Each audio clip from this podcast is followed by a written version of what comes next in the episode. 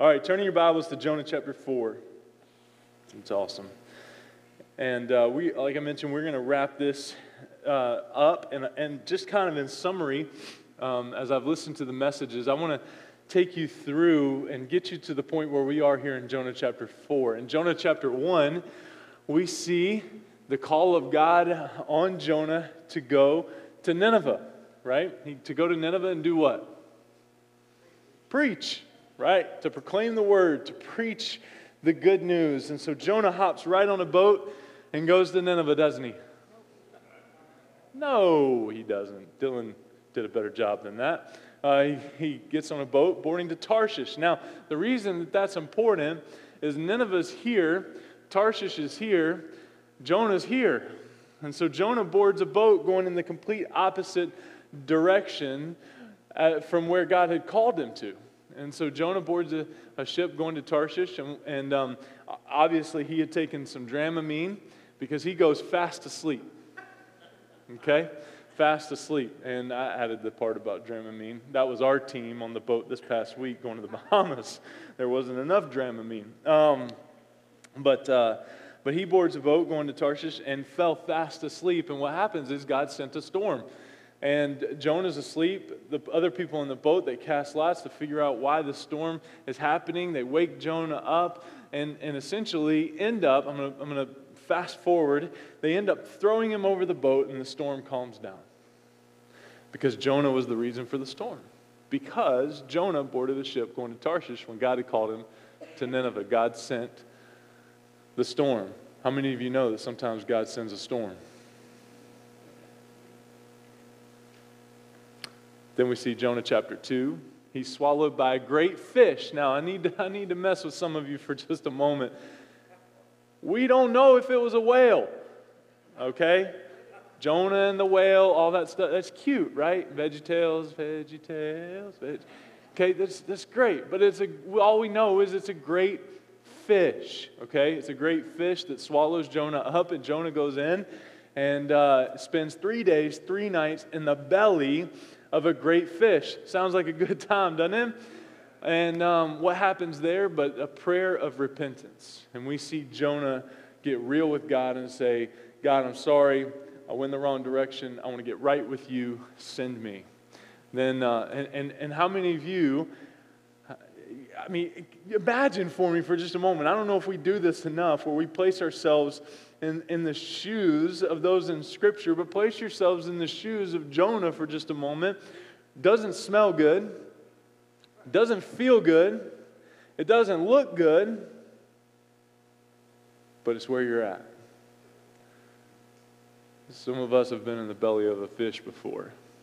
Hasn't looked good, hasn't smelled good, certainly doesn't feel good, but God had us there for a purpose. Then we see the end of Jonah. The fish spits him out onto dry land. Right? Jonah goes into Nineveh. What does he do? He preaches, he's faithful. What happens? What happened? Repent, right? People came to know the Lord. Revival happened, right? This great city of 120,000 people and, and revival happened and people came to know the Lord. And then we get to Jonah chapter 4, where we get to see the happy ending. Jonah rejoices, God rejoices, they celebrate, it's a party, right? Wrong. So, what did happen? I'm glad you asked. Let's check it out. Jonah chapter 4, we're going to read the whole thing and then we'll come back and talk about it.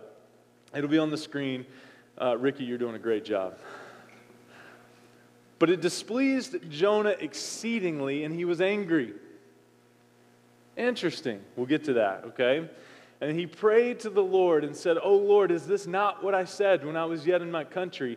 That is why I made haste to flee to Tarshish. For I knew that you are a gracious God and merciful, slow to anger and abounding in steadfast love, and relenting from disaster.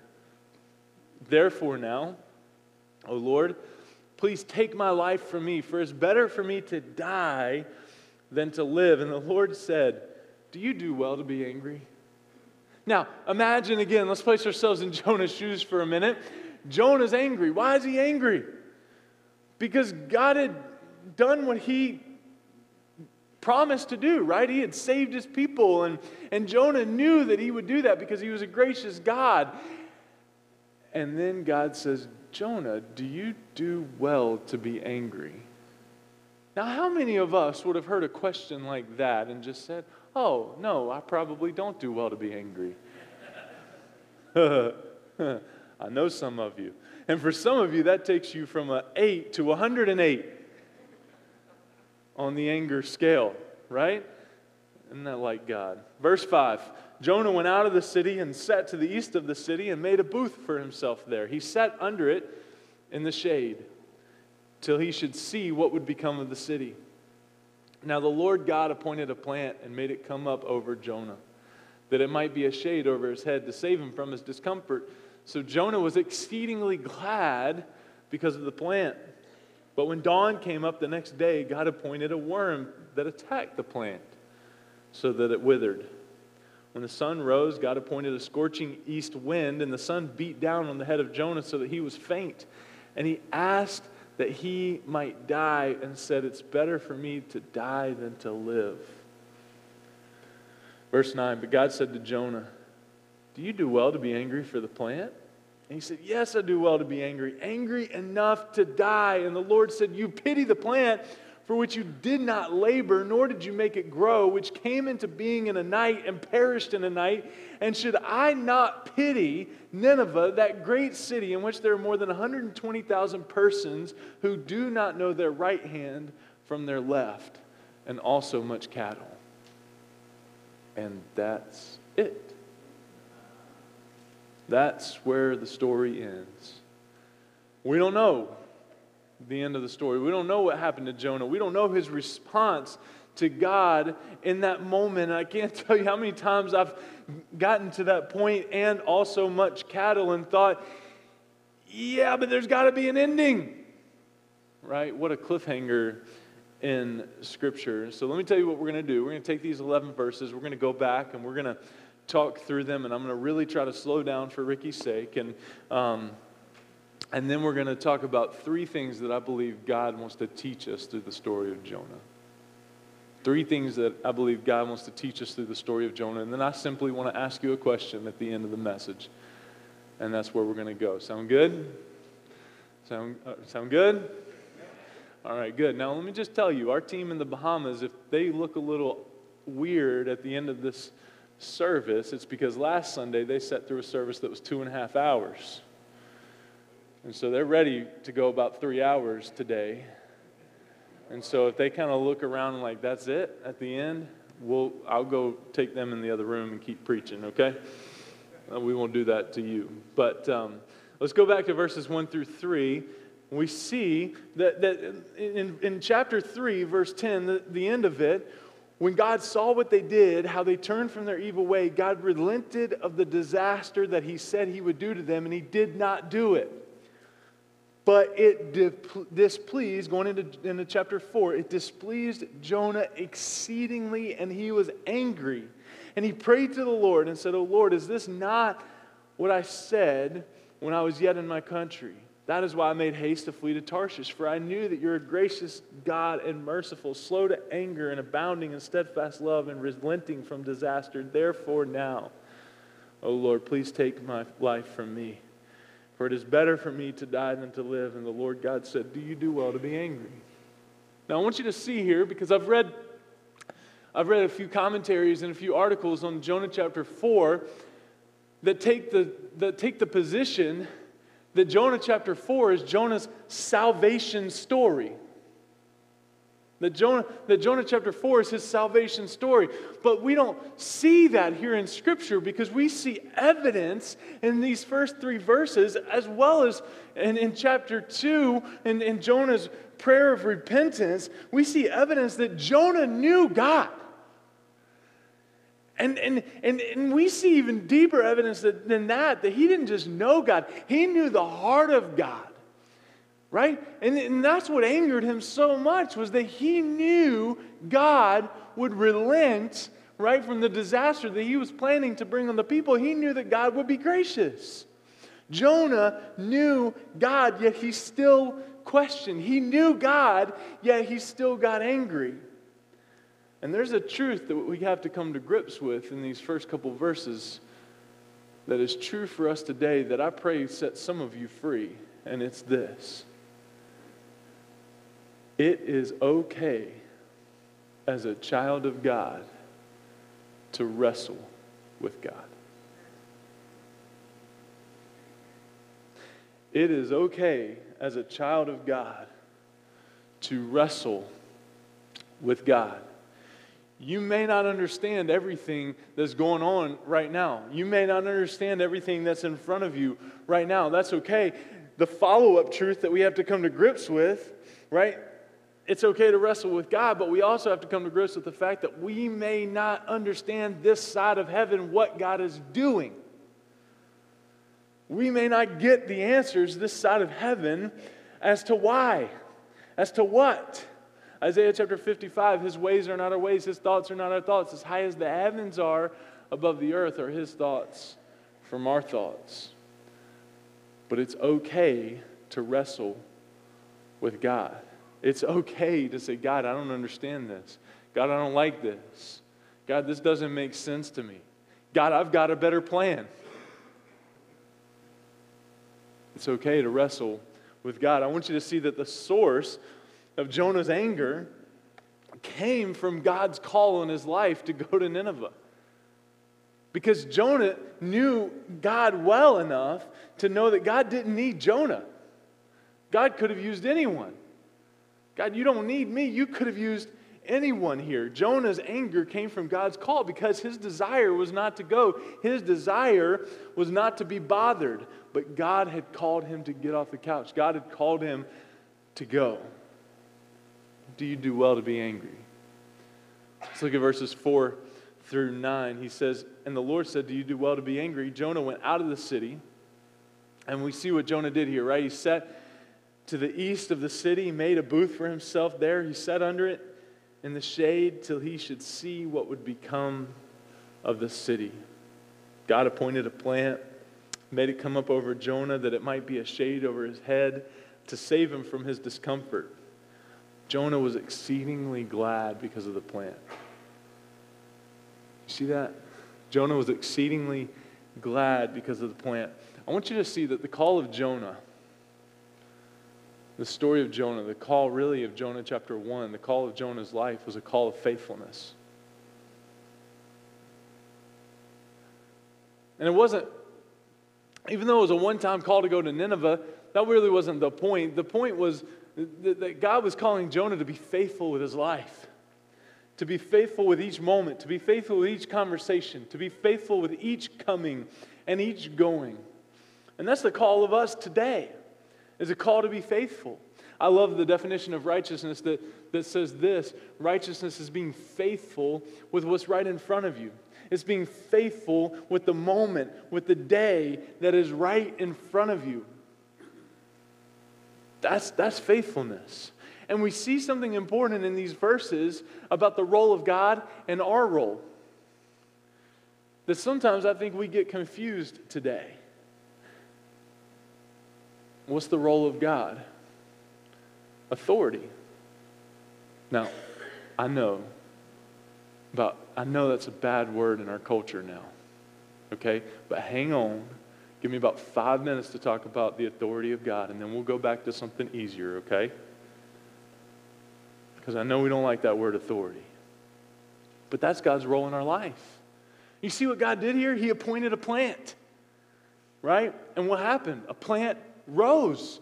God appointed a wind, and a wind came. You see that? God has the authority in our lives. And so, if we're not the authority in our lives and God is the authority in our lives, then what's our role? I'm glad you asked. Faithfulness. Our call in the moment to be faithful was right in front of us, is to be faithful every day. That's our role. God's role is authority, our role is faithfulness. And look, God didn't just send the plant, God didn't just send the wind, God sent the worm. You see that? God sent the worm. Some of you need to look at your neighbor and say, You know that worm? God sent your worm. Some of you ain't doing that because you know God sent the worm in your life. God sent the worm to make the plant wither. God's the authority. And our response is faithfulness. You know, I'm, I'm finding so much comfort in the fact that all authority has been placed there by God. That's scripture, right? What's my response? I'd be faithful. Be faithful. Be faithful. If I'm not faithful and I start to panic about the authority in my life, what does that say about my trust in God? Because the promise in Scripture that all authority that over, placed over me in my life, right, from Ezra to Summit, just kidding about Ezra. That's my four year old son, and we call him the boss. As, anyway. But if, but if I don't like the authority over me, then what does that say about my trust in God and the promises of Scripture that all authority is placed there by God? Anyway, just a question. Okay. Verse 10. And the Lord God said, You pity the plant for which you didn't labor, nor did you make it grow, which came into being in a night and perished in a night. As I was reading this Thursday night, I thought to myself, how often do I try to take credit for things that I had nothing to do with? I mean, Jonah here gets angry. He gets frustrated about this plant because God sent the worm, right? And, and, and God says, Do you do well to be angry about the plant? And Jonah says, Yes, I do well to be angry, even though I had nothing to do with it growing. I had nothing to do with it providing me shade. I'm angry enough to die. And then I thought of a follow up question to that. How often am I critical over things that I have nothing to do with?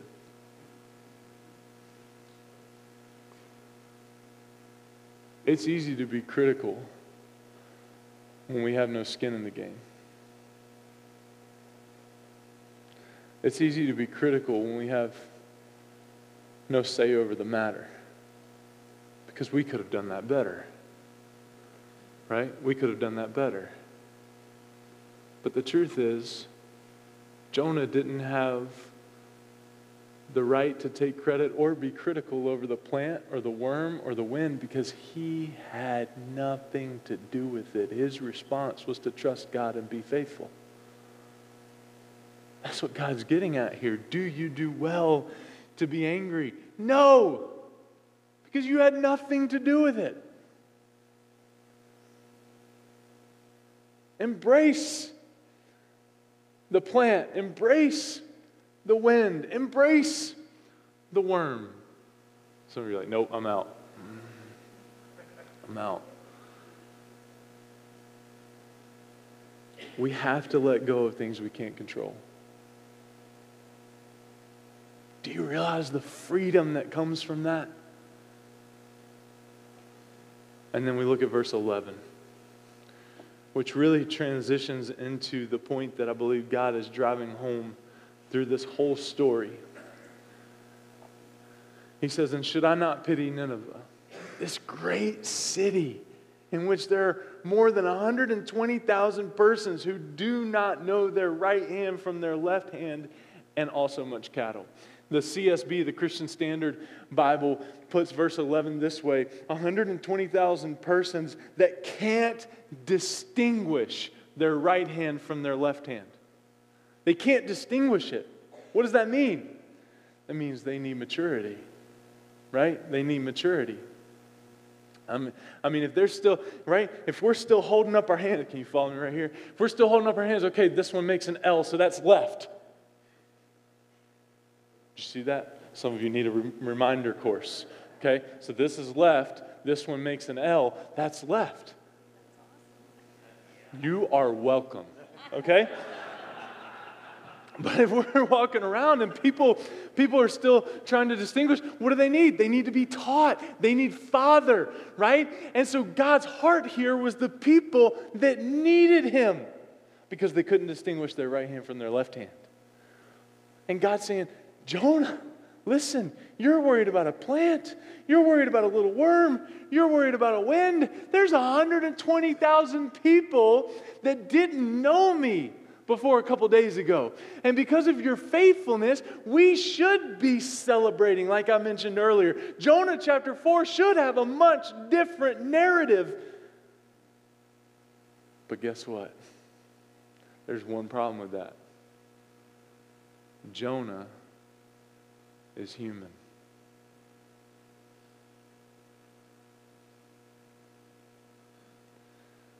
And Jonah cared more about his pleasure, his comfort, his desire or lack of desire.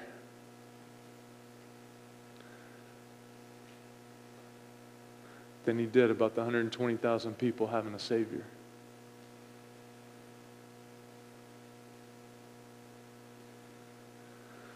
See, there's three things we can learn about us and about God through the story of Jonah. And the first one is this God loves people.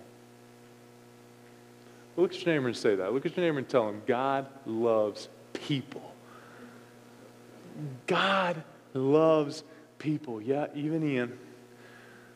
Bree looks over and I'm like, really? Even Ian? I'm like, yeah, even Ian. Even you can't do that, Bree, and not expect me to call that out. That's too good. God loves people. God's crazy about people. God loves this, a gathering of his people that are here to worship him and that are here to lift his name up. God loves people. Matthew chapter 18, Jesus is talking in verses 12 through 14. He says, What do you think? If a man has a hundred sheep and one of them's gone astray, does he not leave the 99 on the mountains and go in search of the one that went astray? And if he finds it, truly I say to you, he rejoices over it more than the 99 that never went astray. So it is not the will of my Father who is in heaven that one of these little ones should perish. God loved the people of Nineveh. He loves the people of Maine. He loves the people of Portland. He loves the people of Gorham and Scarborough and Buxton and Standish and even Lewiston.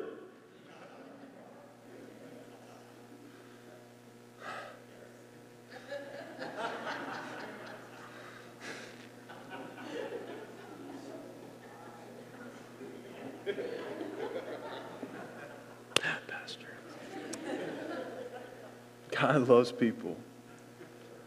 He's always been concerned about people. And see, here's the truth. If you're from Lewiston, I love you, okay? You just need to know that. Nineveh is people. Nineveh is your neighbor. Nineveh is the teller at the bank. Nineveh is the guy next to you in line at Walmart. Nineveh is the person you bump into at the store. It's the person you see driving down the road. None Nineveh is the relative that you haven't spoken to in years because you're mad at them, even though you don't remember why. None Nineveh is the person right next to you.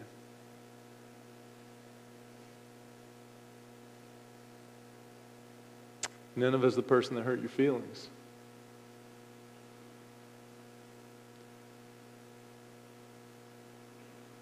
Nineveh is the, the group of people that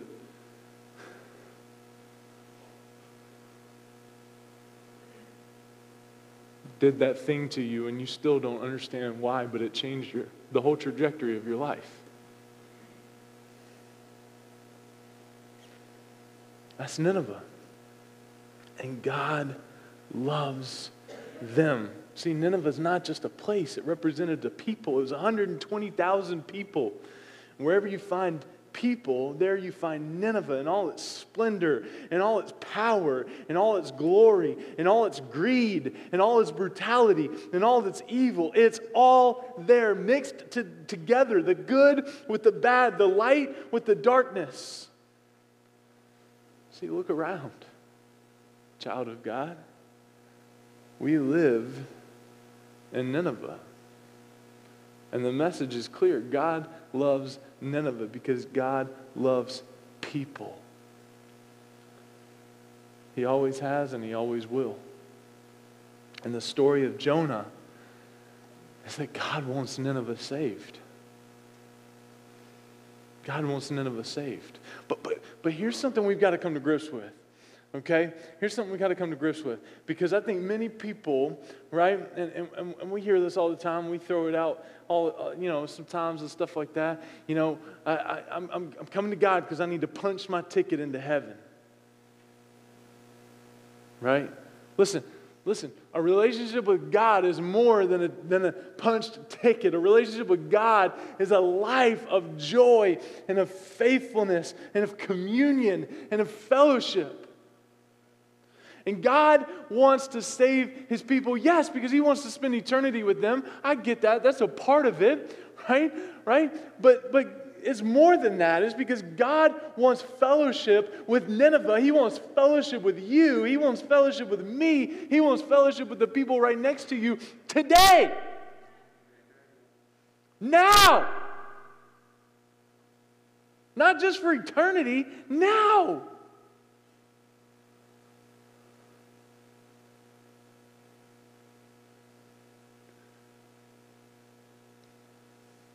Number two. God's plan for saving people involves people.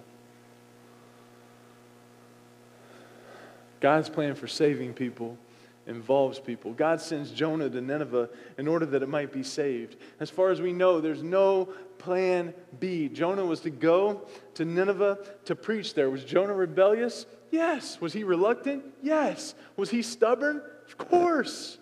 He was from New England that, man, bad pastor. But God got his attention. And after spending three days and three nights in the belly of a great fish, he went. He went. He was faithful. He went. So let me ask you is God calling you to something? Have you ever been reluctant? Have you ever been rebellious? Have you ever been stubborn? I know I have. I know I have. But God has a way to get my attention. The question I have for you today what will God have to do to get your attention? What will God have to do to get you to obey Him? I will never forget one of the defining moments, I think, in my life and my ministry was a conversation I had on a Wednesday night in this room, probably five or six years ago.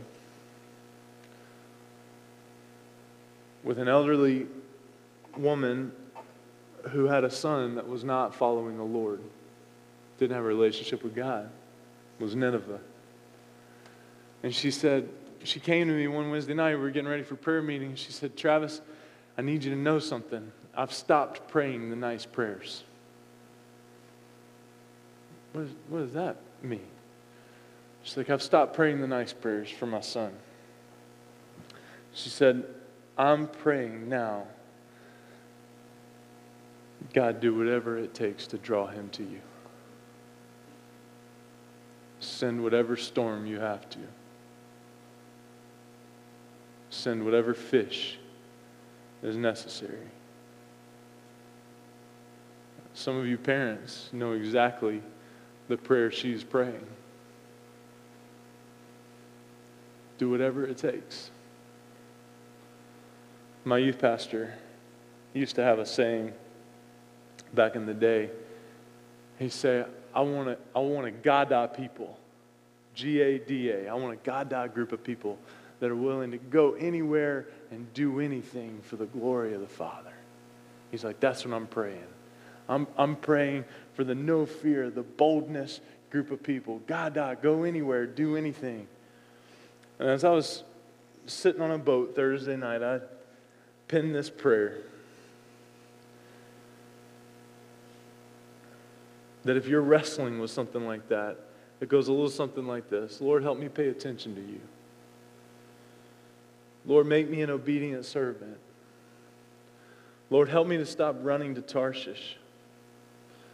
Lord, help me to be part of your plan for this world. Help me to be a faithful servant. Help me to be a witness for you. Give me the boldness to tell others of your love.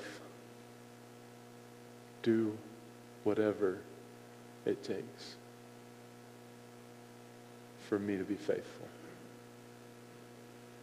Listen to me, church. I don't believe this is arrogant. I believe it's truth. God wants to use me to change the world. God wants to use you to change the world. Let us li- willingly be part of his plan.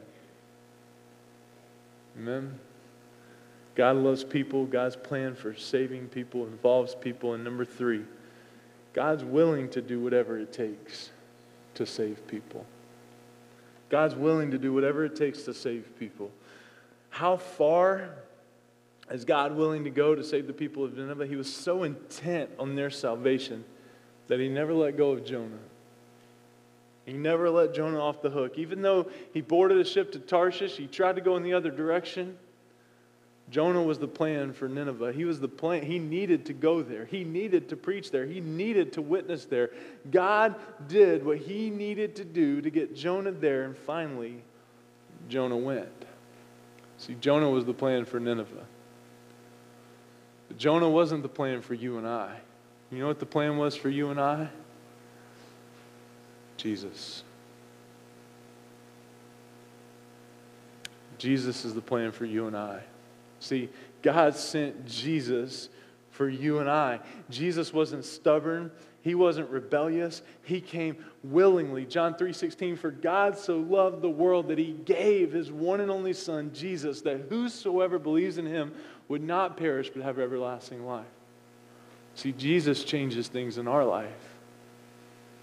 Jesus was the plan for us. And the Bible says that while we were yet sinners, Christ came and died for us. Why? So that we could have fellowship with the Father. So that we could be, so that we could have access to God, so that we could be in relationship with the Father. Now, again, not just to punch our ticket, even though that's part of it, but so that we could be in relationship with the living God, everlasting Father. Everlasting Father. See, we got off a boat last Saturday. We got in a van, all 10 of us, in the Bahamas. And we started a 40 minute drive to where we were staying, to where the church was. And, and um, I got to sit up front because I'm tall. And I was sitting up front, and uh, Dan, in his Danness, sat on the floor in the middle, facing the opposite direction we were crammed into this van. And, um, and we started talking about the storm. We started talking about the storm, and we started talking about all the devastation. And, and I'll be honest with you, church, I'll be honest with you. If that's me, and we're sitting in March, and the storm happened in September, and I still don't have power, I'm out. Like there were so many times where I looked around and saw the devastation and thought, Fort Lauderdale is like a two hour boat ride away. And you have power. And you have like all these different things. Why would you stay here? And in a roundabout way, I asked that, not that candidly, because I had known this pastor for about 20 minutes and thought that might be a little rushed. Needed to get to know each other a little bit more before I went there. And we had a conversation about hope. And one of the things he said led me to led me to the point where I said this. I said, Hope is the message here, isn't it? And he said, Yes, Precisely. Hope is the message. Hope is the message of the people of Grand Bahama. And as we were driving the rest of the way looking at that devastation, I thought to myself, hope is still the message for Summit. Hope is still the message in your life. Whatever fish you're in, whatever storm you're battling, whatever mountain you're trying to overcome, whatever thing you're rejoicing, whatever. Hope is the message in our life. You know why? Because Jesus is the messenger of hope. And he came that we could have life and have it to the fullest in hope. So here's my question for you as we wrap up Jonah. And the worship team is going to come. We'll close with a song in just a minute. My question for you is this Where are you in the Jonah story? Where are you in the Jonah story?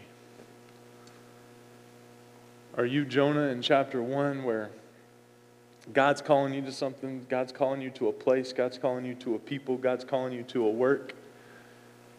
And you're saying, No, I'm, I'm, I'm boarding the ship away from that. I'm not moving. I'm not moving. Are you Jonah and the fish?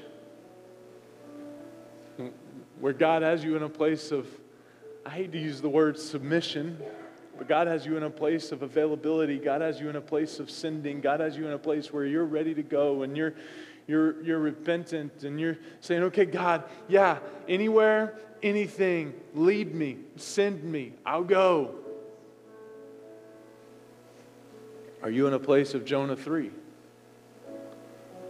Where you sit and say, man, Pastor, I'm seeing fruit. I'm sharing the hope. I'm being faithful.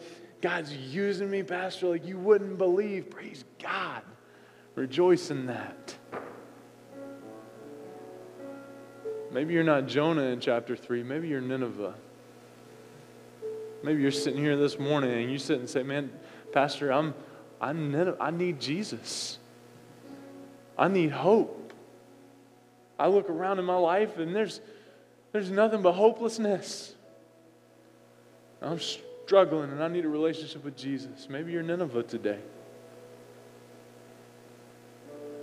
The first thing I want you to hear is I'm glad you're here.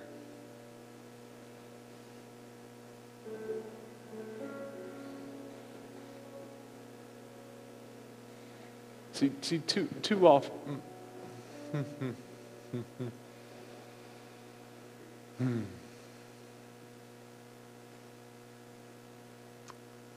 I don't think we make the mission of God enough in our church. Is plural. See, God loves people. And He wants this to be a place where people can meet God. Sure, if you're a believer, if you're a child of God in the house, I hope you're encouraged. I pray you're encouraged, but this isn't for you. God wants people to meet his son in this place. That's what we're about. That's what we have to be about. That's the plan and mission of the church that people would know him and grow in him. So maybe you're Nineveh. Lastly, maybe you're sitting in a place of Jonah chapter 4 where you're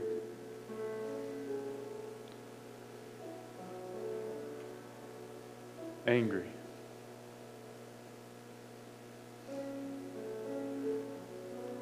Hurt, confused, bitter,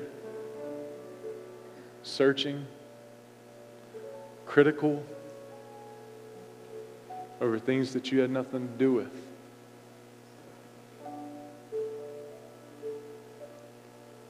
And in need of trusting God.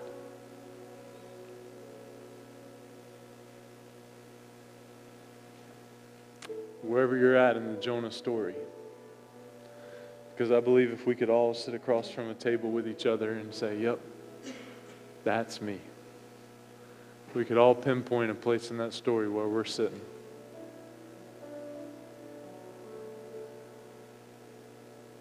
God loves people. And He loves you. And He wants to wrap His arms around you and remind you of how loved you are. If you're celebrating in Jonah 3 from all the fruit, He wants to celebrate with you. If you're broken and confused, He wants to, he wants to meet you in the desert. Wherever you are, God wants to encounter you today. Would you encounter Him? Wherever you are in your Jonah story, meet Him. Every head bowed, every eye closed this morning as we wrap up. I don't think we can walk away from this without giving an opportunity that if you sit and say, Yeah, I'm, I'm in chapter 3, I'm a Ninevite, I need Jesus. I need a relationship with Jesus. We're not going to. We're not going to drag this out for minutes and minutes. I'm going to give you about 10 seconds. If you're sitting here today and you say, Yeah, I need a relationship with God, I need Jesus in my life, I need hope today, in this moment. If that's you, would you just lift up your hand? Okay. Anybody else? Anybody else? You can put it down once I've seen it. Anybody else? In About five seconds. Anybody else? He's pursuing you.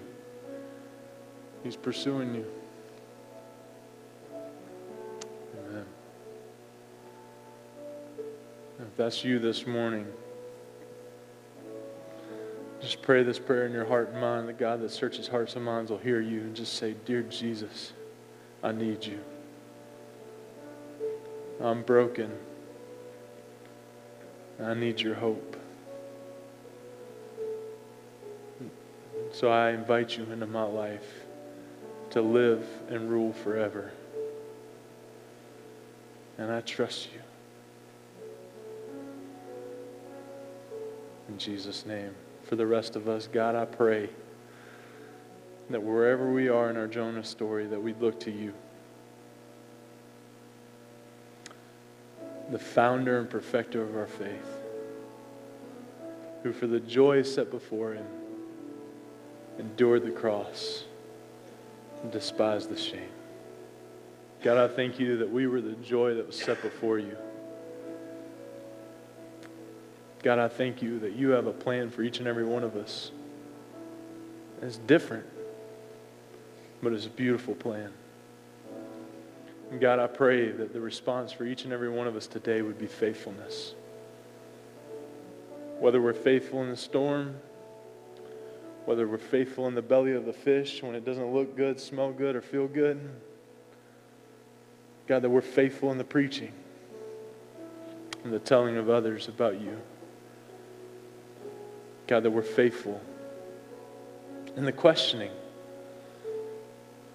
in the frustration. Yes, even in the anger. God, that we would be faithful. In Jesus' name I pray. Amen.